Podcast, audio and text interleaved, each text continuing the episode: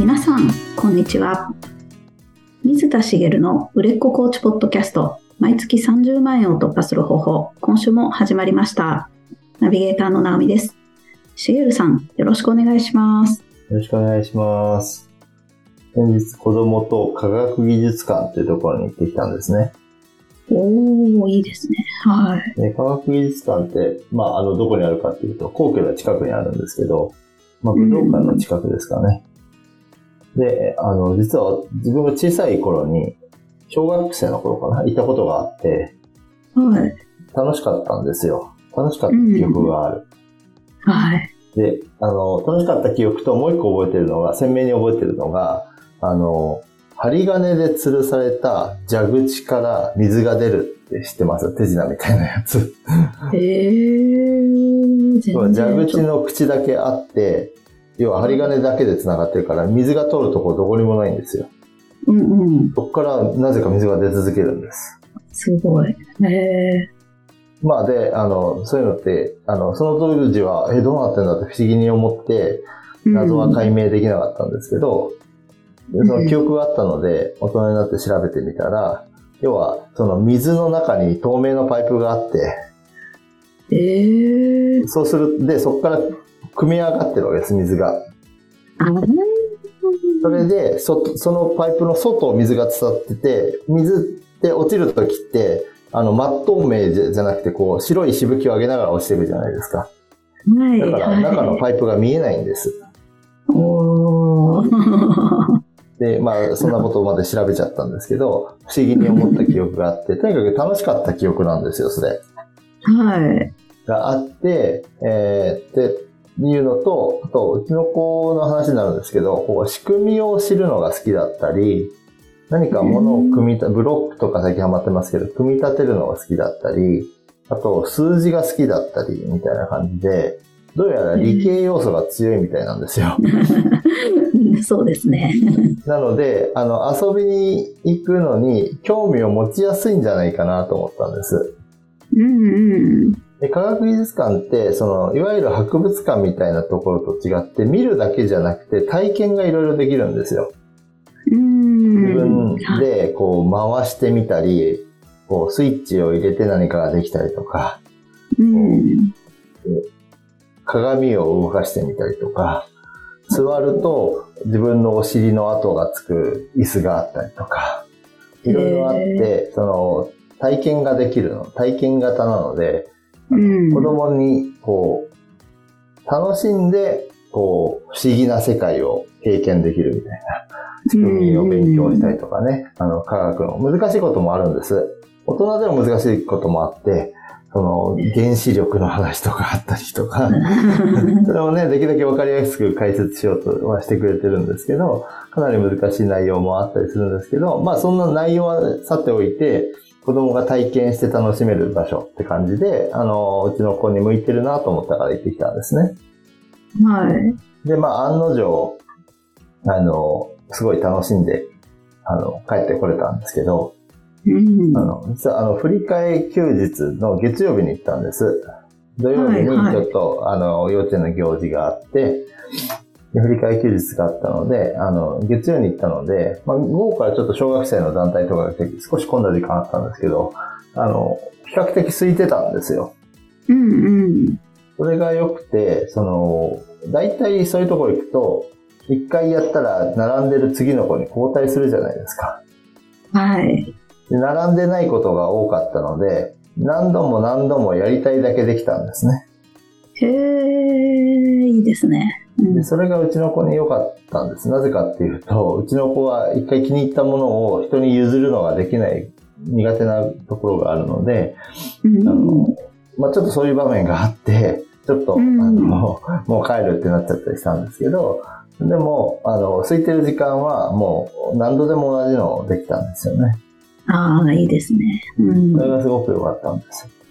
で、一つその、特に食いついた装置があって、へえ、あの、ベアリングを使った装置だったんですけど、ほう。あの、ベアリングの説明は省きますけど、要は、えっと、ベアリングの上ののものを、上に物を滑らすと摩擦が少ないので、よく滑って、ものが動くと。で、一方で摩擦の大きな布のようなものだと同じ力でもほとんど滑らないみたいなことをこう学べる装置なんですけど、うんその、その装置をもう本当飽きることなく何度も何度もやってたんですね。へえ。多分止めなかったら何十分とやってたと思うんです。おー。ずーっとやってて。うんで、まあ、えー次の子も来ないから、まあ、しばらくやらせとこうかなと思って、さすがにもう、こっちを待つのも疲れるなと思って、そろそろあっちも面白そうだよとかって言って、気をそらしていこうとしたんですけど、で、またそこに戻ってきた時にはまたやるっていうので、すごい気に入ったんですけど、へえ。まあ、あの、ここから本題に入るんですけど、おー、はい。まあ本題に入る前かな。あのー子供ってもしかしたら飽きずに繰り返しできる、うん子供ならではの能力かなと思ったんですよね。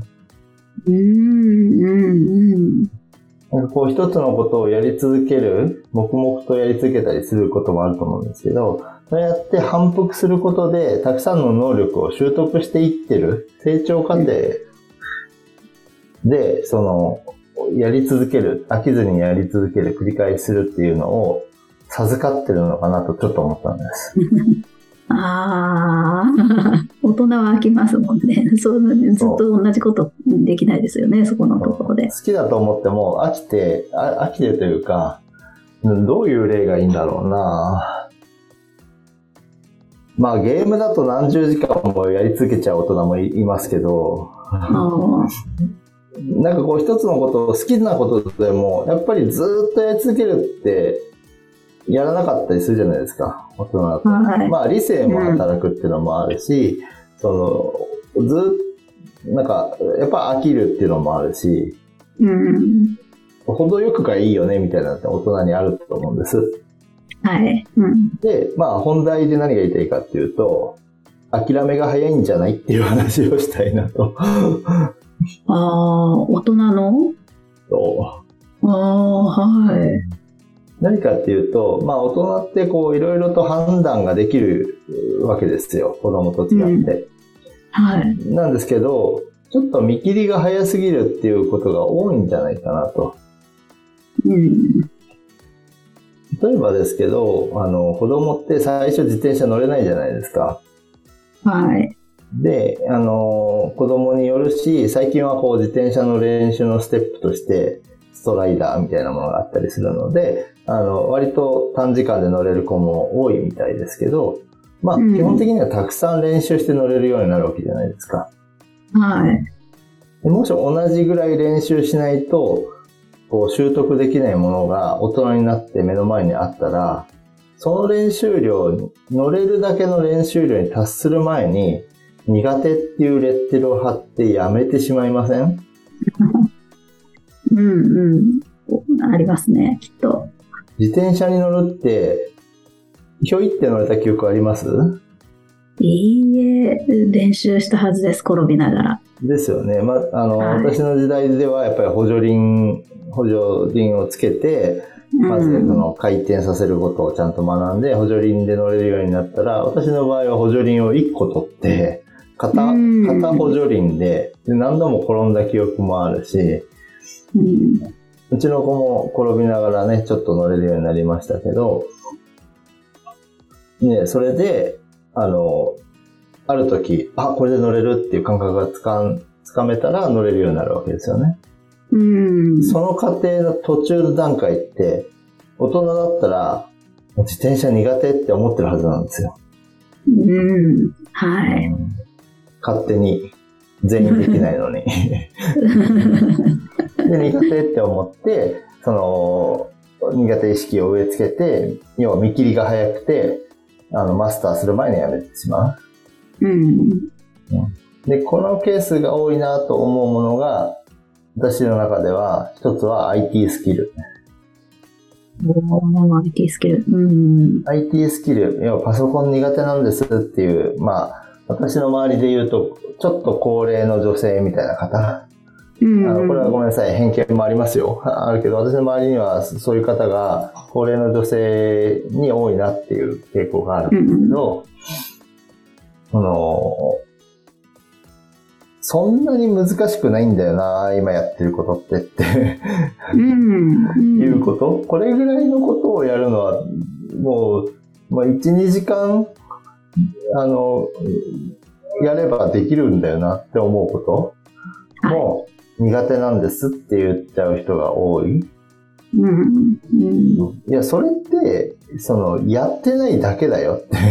なん。か、その、体系立てて、その、パソコンの仕組みを知るとか、うん。その、メモリがどうしてとか、CPU がどうしてとか、そういう話をしてるわけじゃなくて、一つのアプリケーションのソフトの使い方の話をしてたりするわけなので、そんなにマスターするの時間がかからなかったりするわけです。はい。で、例えば、その、ワードとかエクセルって、まあ、使えば誰でも使えるようになるじゃないですか。うんうん。はい。だから、スマートフォンに入れるアプリだって最初はよくわからないけど、あ、こうやって使うのねって言って習得できるじゃないですか。うんうん。できるのに、その、なんかその、いわゆる IT スキルみたいなものになると、苦手って言って、できないんですっていう人が結構いて、うん。うん。いや、それは単にやってないだけだよ。その自転車に乗る労力と比べたら、あ1、2時間触ればできるし、調べりゃわかることばっかりだよっていうことがいっぱいあるんですね。そうですね。はい。なのに、それをやらないし、聞け、聞く人もいるのに、うん。ここがわからないって言えば聞くこともできるのに、それもやらない。うん。で、こう苦手って言って終わってる。はい。それってもったいなすぎるなと思うんですよね。うん。で、でもっと言うと、そういうものって少しトレーニングすればできるようになった上で、さらに言うと、苦手って言ってる人に教えられるくらいにもすぐなれるんですよ、実は。ああ、うんうん。やってみたらすぐできることなので、やってみたらすぐできるよって言えるようになるわけです。本当ですね。うん。で、それをもうちょっと継続できるようになると、それだけでものすごい強みになるし、うん。それを継続できたものってそれだけで稼げるようになるんですよね。ああ、はい。ちょっとめんどくさくて人が避けるようなものってお金が取れるじゃないですか。そっか。はい。でこう、その、そのこと自体はあ技術のように捉えられるけど、そんなに難しくなくて、やろうと思えばすぐできるみたいなうん。ことってよくあると思うんですよね。はい。うん。で、まあちょっと例として適切かはわからないんですけど、その、片付けで有名なこんまりさんっていらっしゃるじゃないですか。はい。で片付けの、なんかその、人には、こう絶対真似できないようなスキルが、こんまりさんにあるわけじゃないと思うんですよね。詳しく知らないけど。うんい。ろいろ工夫されたスキルとか、その、やっぱりどっちかっていうとマインドの方の、あの、話もあったりとか、考え方とかね、そういうのもいろいろあるんだと思うんですけど、一つ一つの事柄を見たら、私たちにもできることをやってるような気がするんですよね。あの本当、はい、そうですね。で、まあ、これを言うと元も子もないですけど、私は片付けが苦手なんですけど、でこれで苦手って言ってやらないのは、こう、もったいないって話を今してるわけですよね。うん。だって、やろうと思えばできることじゃないですか、絶対。うんで、その、なんだろう、頭を使って工夫することもできるわけだし、うん。うん。それこそその、身につけられるスキルの一つでもあると思うわけですよ。はい。まあ、継続するのは確かにちょっと難しい、苦手な人にとっては難しいところもあるんですけど、その継続をし続けるよりも手前の段階で、その、さっきの IT スキルの話で言えば、1、2時間勉強というかね、触ってみるだけでできるようになることっていっぱいあるわけです。うん。で子供の頃だったらマスターできるものができなくなってはい。まあ、うちの子の方が多分私の親よりスマートフォン使えると思うんですよね。ああ。勝手に触って動かしたりしますから。ああ。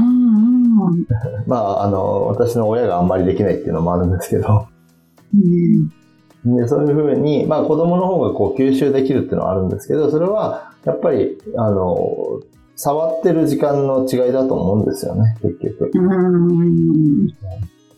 で、まあ言いたいのは、だからこそ、こう、始めようと思ったものが、ちょっとうまくいかなかったからって、すぐ諦めるのは早すぎますよと。うん。はい。で、試行錯誤していれば、あの、必ず、あの、できるようになるものの方が多いと思うし、うん。それこそ、その、なんだろう、オリンピック選手がやるような難しい技術、トリプルアクセルを飛んでくださいとか、ススキーのジャンプをしてくださいって言ってるわけじゃないじゃないですか。はい。まあ、私はやらないですけど、スケートをできない人が大人になってから始めたらできないかって、そんなことないと思うんですよね。うんうん。はい。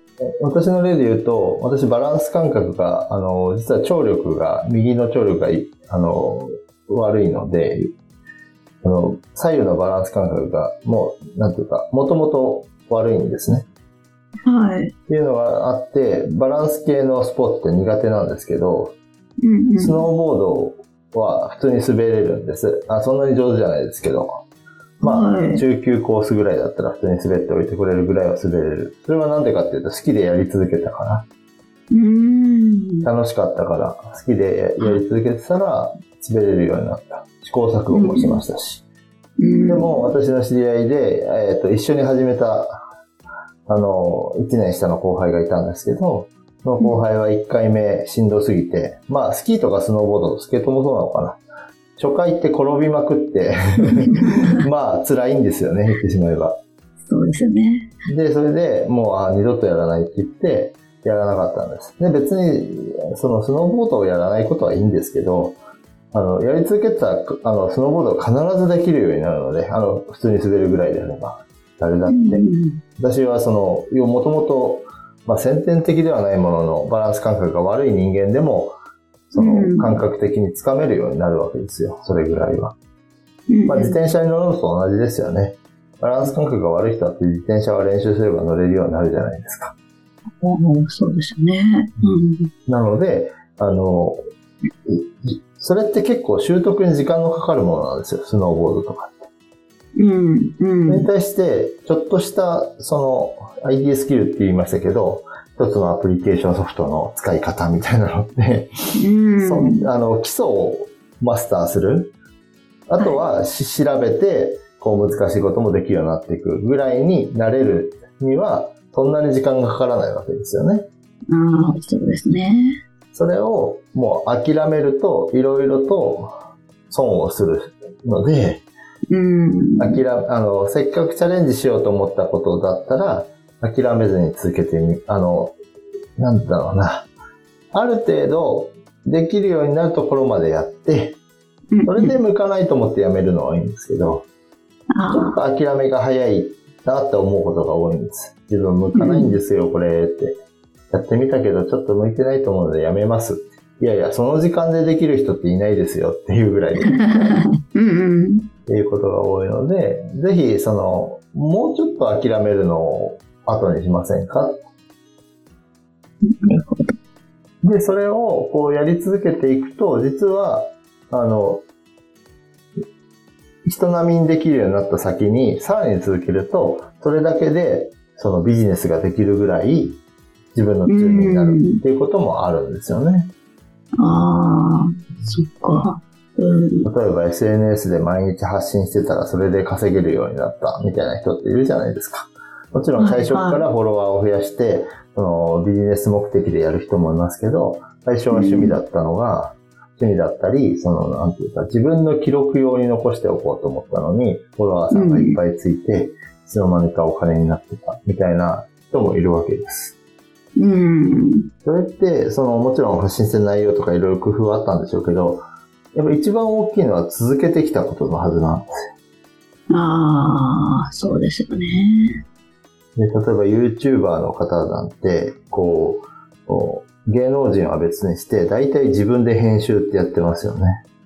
ああ、はいはい。そこら辺のこう、主婦の方とか、うん。まあ子育てしてるチャンネルを私見ることが多いので、まあうん私よりもパソコン苦手そうだなっていう方が編集してアップしてるわけです。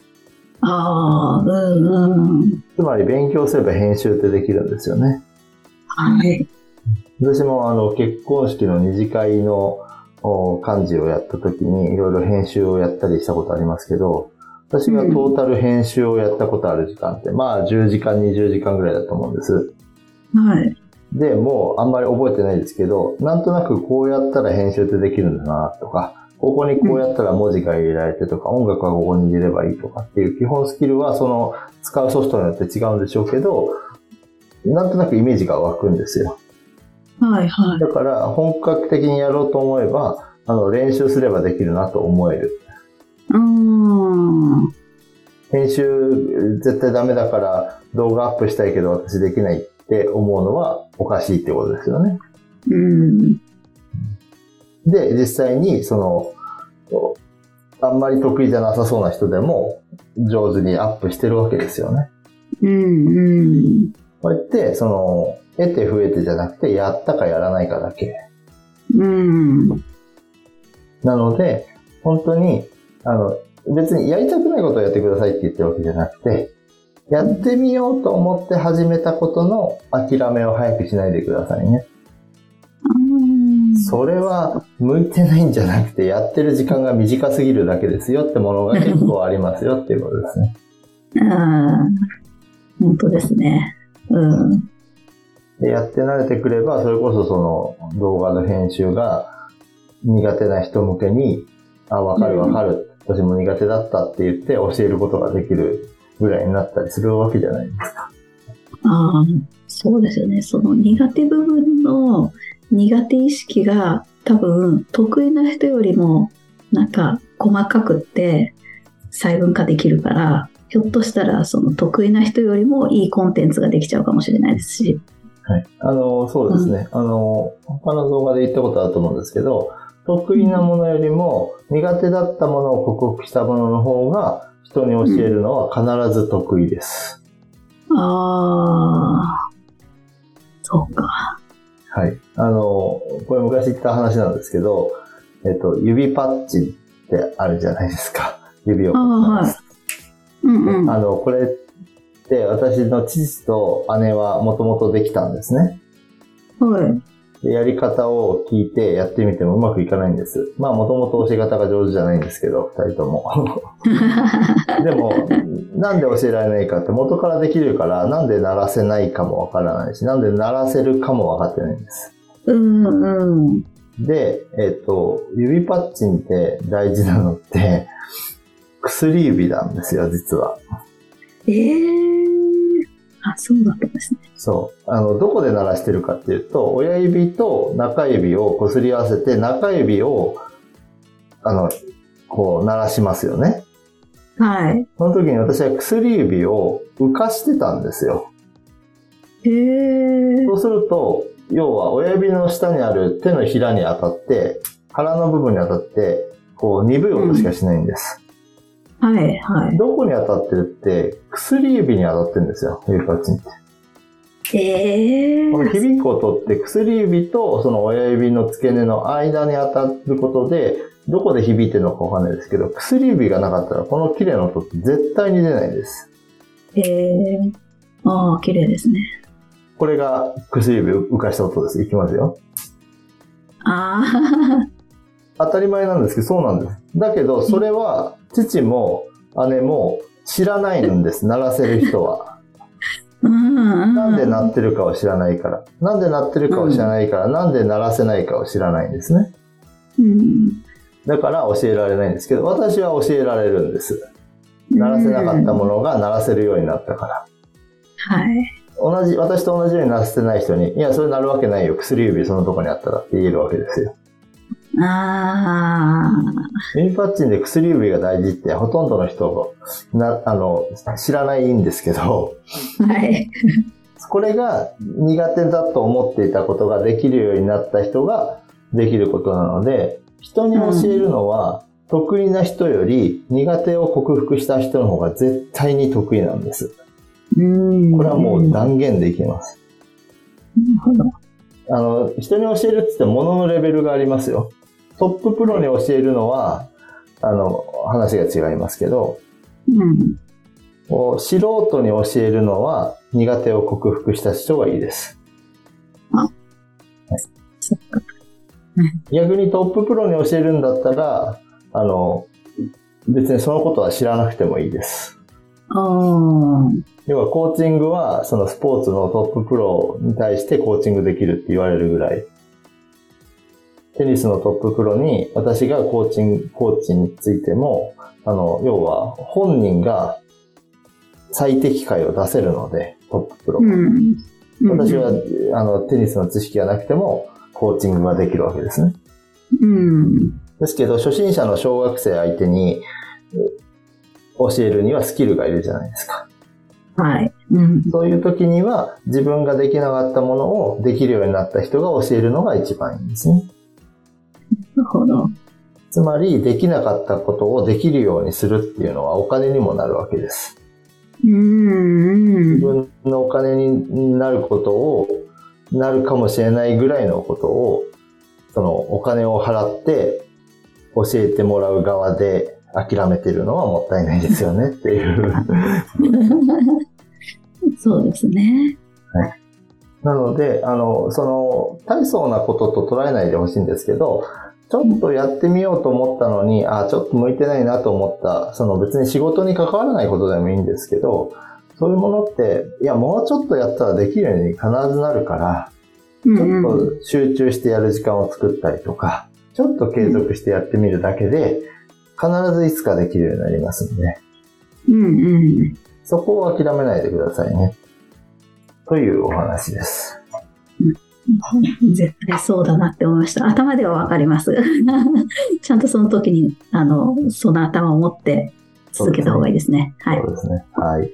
はい。ありがとうございます。はい。あ、で、えっ、ー、と、お知らせなんですけど、えーはい、次回が実は最終回になります。おはい。あの、ちょうどね、あの、年が終わるところになるので、次回の配信で、えー、今年いっぱいおしまいになるんですけど、これで、この、売れっ子コーチポッドキャストの配信を、まあ、終了したいと、はい、あの、思っております。はい。まあ、始めてから5年でしたかね。始めた当初は、あの、私はまだ会社員で、で、ここ、ポッドキャストの前身のチャンネルだったんですけど、そのチャンネルを引き継ぐ形で売れっ子コーチポッドキャストにしたんですけど、うん、そこからまだ子供も生まれてなくて。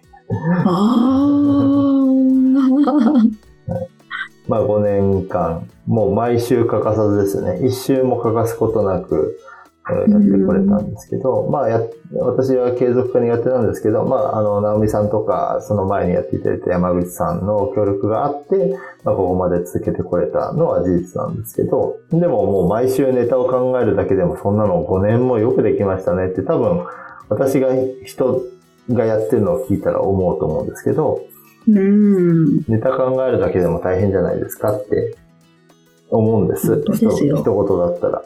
でも、まあ、続ければできるし、はっきり言って。はい、うん。どうやってネタ考えてるんですかって言ったら、あの、聞かれたら、あ、お金取って教えてあげましょうかって まあ、あの、言ってもいいぐらい、こう、継続することは、まあ、私が苦手な私でもできたわけです。うん、まあ、50、1年50週あるので、まあ、250週ぐらい続けたわけですよね。はい。うん。なかなかの数字ですよね。すごいですよね。うん、でも思いますけど。ですので、あの、自分はできないって諦めるのは早いですよ、と。あ